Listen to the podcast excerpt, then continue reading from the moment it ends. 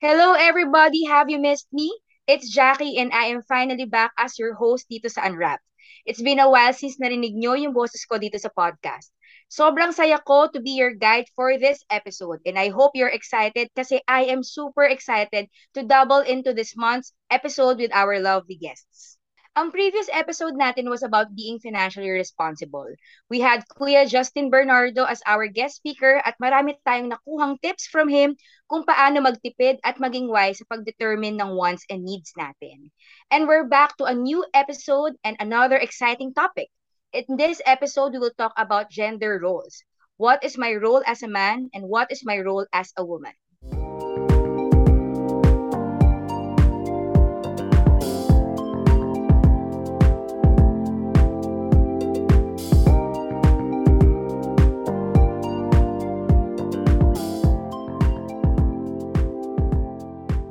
Dalawa ang guest natin for this month and I can't wait na ipakilala sila sa inyo. Ang una nating guest ay isang elementary teacher. Siya din ay officer ng ating Young Married Organization. He is married to Ate Sherlyn Colobong na dating life group leader at meron silang isang cute na son. During his free time, mahilig siya mag-badminton. So medyo sport ito. So let's all welcome Kuya Dom Colobong. Hello, good evening. Yan. Hi Kuya Dom. At ang next naman natin na guest ay isang stay-at-home mom at executive virtual assistant. She also used to work as a banker. Galing siya sa isang Christian family at laking Sunday school. And she is currently married for 8 years with two children na both boys. Siya din ay part ng Young Married Organization natin. So at mahilig siya manood din ng movies, K-drama, variety shows, at Certified Army o in short BTS fan siya. So marami makaka-relate dito. So siya rin ay dating volleyball player. So pareho palang sport yung guest natin. So let's all welcome Ate Eunice Hunsay. Hi Ate Eunice! Hello, hello. Good evening sa lahat. Good evening sa lahat ng listeners. Ayan. Thank you Kuya Dom and Ate Eunice again for being with us today. We are so happy and excited to hear your thoughts and experiences regarding sa ating topic for this episode because this is something very significant sa ating mga youth. So let's not make this any longer. Let's unwrap it. So Kuya Dom and Ate Eunice, ito, meron kaming mga set of questions that we wanted to ask. So first, um, sa inyo pong personal opinion or own words or idea, how do you define gender roles? Is this a good thing or a bad thing?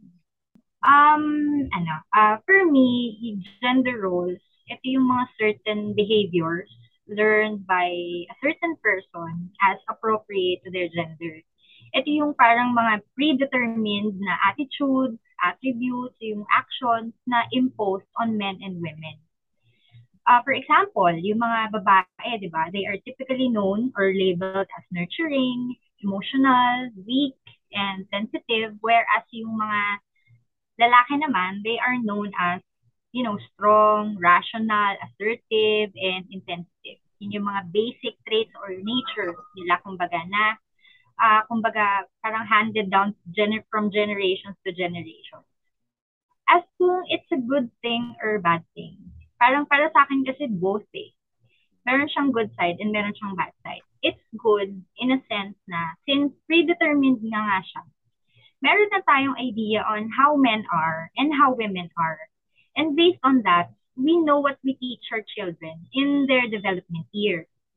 Like sa girls, for sure, Jackie, alam ko, narinig mo na to sa parents mo before na we need to sit properly, di ba? Kailangan nating ayusin yes. yung mga damit natin. And sa boys, of course, meron ding mga certain ways that's only appropriate for boys lang. It just turns bad if we think or if we instill in our minds na one gender is better or superior than the other. Kasi doon nagkakaroon ng comparison. At first, comparison, and then it will result to judgment. And then kapag nagtuloy-tuloy, yun, doon nagkakaroon ng misunderstanding, which leads to division or inequality. That what that's what makes it bad. Yeah, super agree Ate Eunice. Ikaw, Kuya Dom, what do you think po? ano lang, parang kay Eunice kasi, parang sa positive side yung, ano, more on positive side yung definition niya ng gender role. So sa akin parang may pagka-negative. Pero ang ibig sabihin ng gender role naman, ay yung tinakdang pamantayan na tinatanggap ng karamihan bilang basehan ng pagiging babae o lalaki. So ito ay gampanin o tungkulin base sa kasarian. So depende yun sa lipunan po natin o sa society. So ang halimbawa nito ay nung unang panahon, ang mga babae ay nag-aalaga lang ng mga anak, di ba, sa bahay. Mm-hmm. So, tapos yung mga kalalakihan, sila yung mga nagtatrabaho. Yun yung role talaga nung unang panahon. Pero sa kasalukuyan, tanggap naman na ng lipunan natin na ang role ng babae ay pwede na siyang magtrabaho. So, in time naman, nagbabago naman siya. So, ang opinion ko about sa gender roles na itinakda ng society natin na ginagalawan, parang negative siya para sa akin. Una, sino tayo para gumawa ng sariling pamantayan o standards patungkol sa gender roles kung meron naman na itinakda ang ating Panginoon para sa ating gampanin o tungkulin. Pangalawa, hindi dahil wala kang nasasagasaan o nasasaktan o masaya masaya sa pakiramdam yung pamantayan na sinusunod ay tama na ang ginagawa natin. So, yun lang yung opinion ko doon about sa gender. Grabe. First question pala, sobrang lalim na ng mga answers nyo. Actually, malawak kasi yung usapin na to, mm-hmm. di ba? Mm-hmm. Malawak, malawak. Totoo, yeah. Dapat ingat din tayo dun sa mga sasabihin natin, yung mga examples natin. Baka yeah, mamali. That's true. Salamat, Kuya Dome and Ate Eunice. So, let's dig deeper naman dun sa mga shinare nyo. So, kanina parang we defined kung ano yung meaning or yung meaning or definition ng gender roles. Ngayon naman, can you share a specific situation where you had positive or negative experiences because of your gender bilang isang babae at isang lalaki? So, ang isang situation, or dalawa pala yung inano ko dito, na experience ko uh, when it comes to gender role. Nung bata ako, kapag nadapa o nasugatan, sasabihin sa akin, oh, huwag kang iiyak, lalaki ka. So, ibig sabihin, wala tayong lacrimal glands ba? Yung ano, tear glands ba? Mga bata. Kami mga boys kasi bawal nga umiyak. Kasi lalaki kami. So, yun yung isang experience ko. Then, dahil laking probinsya ako, obligado ako na pumunta sa bukid. Tumulong. Dahil nga lalaki ako at mga kapatid ko babae, nasa bahay lang sila. So, dun pa lang nakikita ko na yung differences namin, yung gender role namin. Dahil nga kapag lalaki, malakas ang pangangatawan at kayang magbuhat ng mga mabibigat na mga sako-sakong ano, sako-sakong palay yung inano namin dito. Kasi probinsyano nga ako. So, yun yung mga experience ko regarding sa gender roles. Thank you, Kuya Dom, for sharing those. Mga bagong things din na natutunan ko sa'yo. Nalaman about you. Yan. Ate Eunice, ikaw, meron ka bang mga experiences? Um, sa akin, personally, uh, nagkaroon ako ng parang doubt.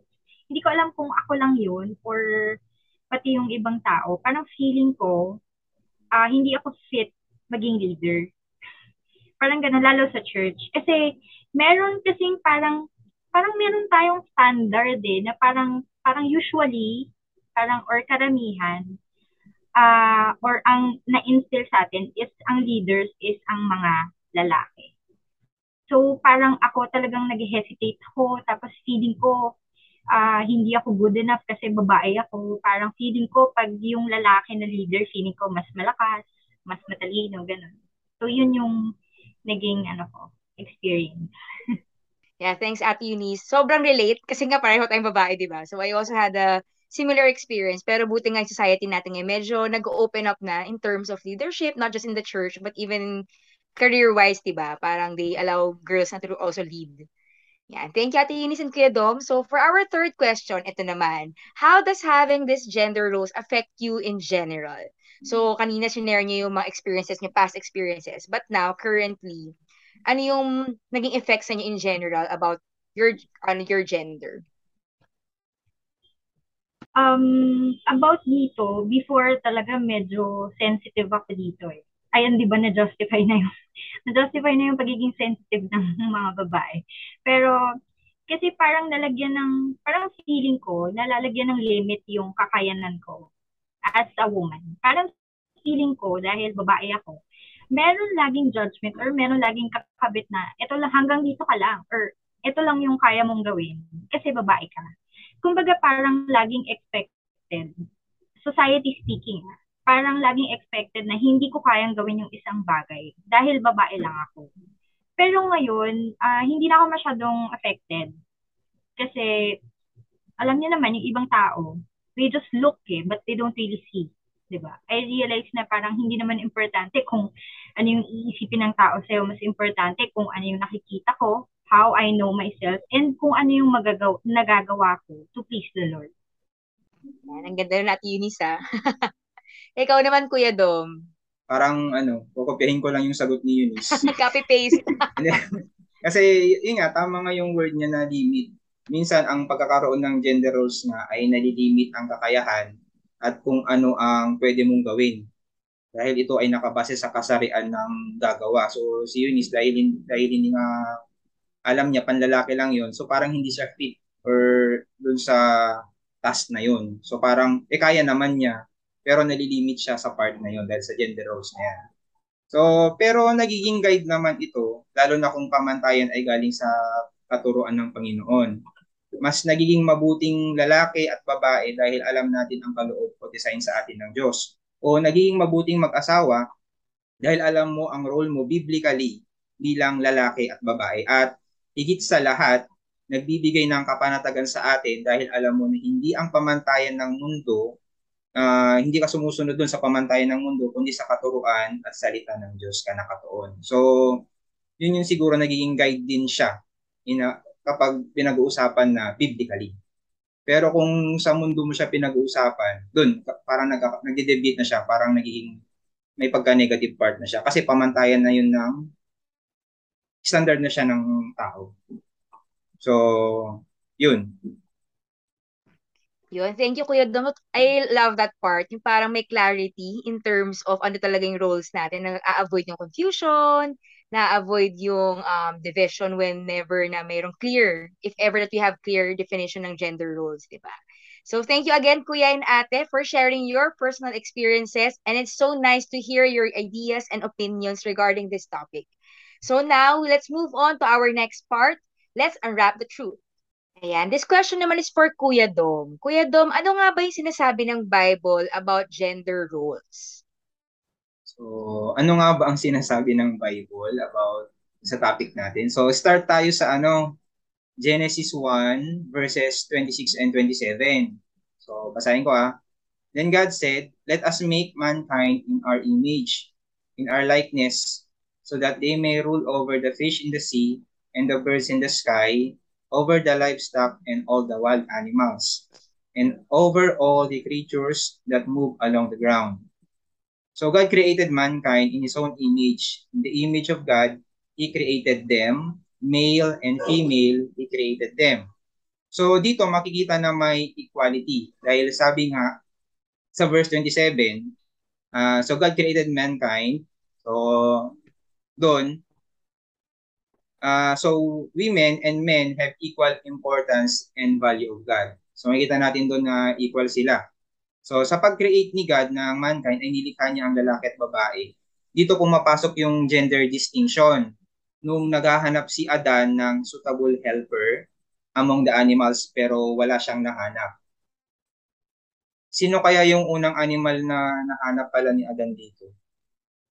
Hindi ko sure, kuya. Kambing. Bakit? Kasi sabi nung kambing, mi, mi, sabi niya. so sa Genesis 2 naman, uh, verses 21 to 22, uh, so the Lord caused the man to fall into deep sleep. And while he was sleeping, he took one of the man's ribs and then closed up and placed with flesh.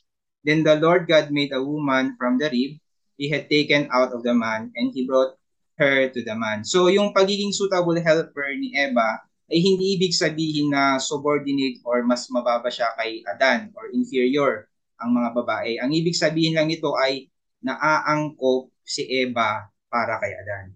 So isa lamang ito sa sinasabi ng Biblia patungkol sa gender role. Pero malinaw dito ang original plan ni Lord para sa gender role ng lalaki at babae. So yun. Thank you, Kuya Dom. At salamat din sa pag-share na ang unang animal na hanap ni Adan ay isang kambing. And very clear, di ba? It's so good to know talaga na meron tayong mahanap na source where we can really um, know and be clear about our gender roles, di ba? Talagang sa Bible mahanap. So Ate Eunice, sa'yo naman po, how can we apply this kaya lalo na society natin ngayon na mas very open sa opinions which results to a kind of more complicated society? Yes, sa panahon kasi ngayon, uh, yung generation ngayon, uh, parang normally, yung mga nakikita nila in social media, feeling nila kasi yun na yung totoo eh. 'Di ba? Kung ano yung nakikita nila, parang feeling nila yun na yun. Hindi nila alam kung totoo ba yun. Or, so parang yung society, yung society na yung nagde-dictate sa kanila about the truth. Mm-hmm. 'Di ba? Um, siguro ma-apply natin yung mga sinabi ni Dom. Let us always go back. Let's go back and let's uh, turn ourselves to God and ask for the truth. Kasi yung katotohanan talagang na, na kay Lord lang eh, nasa kanya lang, nasa Bible, nasa salita niya yung, yung totoo. And not from social media, di ba? Nasa kanya yung mga sagot dun sa lahat ng mga katanungan natin. And sa mga, syempre, sa mga, lalo sa youth ngayon, may mga times na may mga, di ba, nalilito sila or naguguluhan kung ano ba talaga yung totoo. Just seek the truth in, in God. Kasi yung lahat ng answers na sa Kanya. Yeah, thank you Ate Eunice and Kuya Dom. Sobrang insightful po ng mga sinabi nyo. Lalo na yung for me yung part na talagang really going back to the source, which is the truth, which is the Bible, where we can, we can really find kung ano ba talaga yung um, gender roles ng men and women, lalo na society natin ngayon na sobrang magulo na. So talagang we cannot find those things in the social media, lalo na sa mga kabataan katulad ko, even with your peers, talagang sa Bible tayo. Let's really go back to the basics. So now, let's move on to our last segment. Let's wrap it up. So Ate Eunice and Kuya Dom, can you offer any advice to the youth and to our listeners on how they can apply the biblical truths on gender roles as they grow and mature? Uh, so, advice, uh, unang-una, kailangan magbasa ng salita ng Diyos. Okay? At alamin ang patungkol sa gender roles para hindi ka mag-debate sa mga standards ng society, gaya nga ng sabi ni Eunice kanina. Uh, ito rin ay paraan para guarded tayo sa mga norms na gawa ng lipunan. At kapag equipped ka sa mga biblical truths about gender roles, ay hindi na tayo mawawala sa katotohanan. At ang pinaka-the best nito ay may share na natin ang katotohanan at tamang katuruan ng Diyos patungkol sa usapin na ito. Ikaw, Ate Eunice. Uh, sa akin naman, yung uh, sinabi ko kanina, let's always turn to God for the truth And um, siguro for the youth, do not be deceived kasi sa panahon natin ngayon, um, parang nadidiktahan tayo ng mundo eh, ng society. So always remember, hindi lahat ng masaya, ginagawang masaya ng mga tao ay tama. So yung mga tama, um, maka- makikita natin yun at matututunan natin yun kay, sa, sa word lang ni God. So um, in terms of, uh, in case of trouble, or kung meron bumabagabag sa inyo, or kung, kung nakakaroon kayo ng iba't ibang mga, you know, iba't ibang emotions, or nahihirapan kayo, anxieties, and all that, always turn to God. Read the Bible, kasi nandun lagi yung sagot. Yes, very agree talaga Ate Eunice and Kuya Dom. So thank you sa inyo pong dalawa and I'm sure maraming natutunan ang ating mga listeners. And I really like the part po na talagang really going back to the Bible, really praying and read the Bible. Sobrang basic niya, pero those are the things that we usually forget and minsan na take for granted namin mga kabataan. And, I'm, and for me talaga ma-apply ko rin sa life kong to. Yes. Thank you din. Thank you sa inyo. Thank you sa YWAP for inviting us. Thank you sa opportunity. It's our privilege po, Kuya and Ate. And we're at the end of our episode. Thank you as always, and I'm happy to be your host for today. Don't forget to visit and follow us on Spotify, and please also rate ang Unwrapped ng 5 stars. You can also visit our Facebook page for the video highlights ng episode na to. Thanks for listening to this episode of Unwrapped, and we'll see you again on the next one. God bless everyone!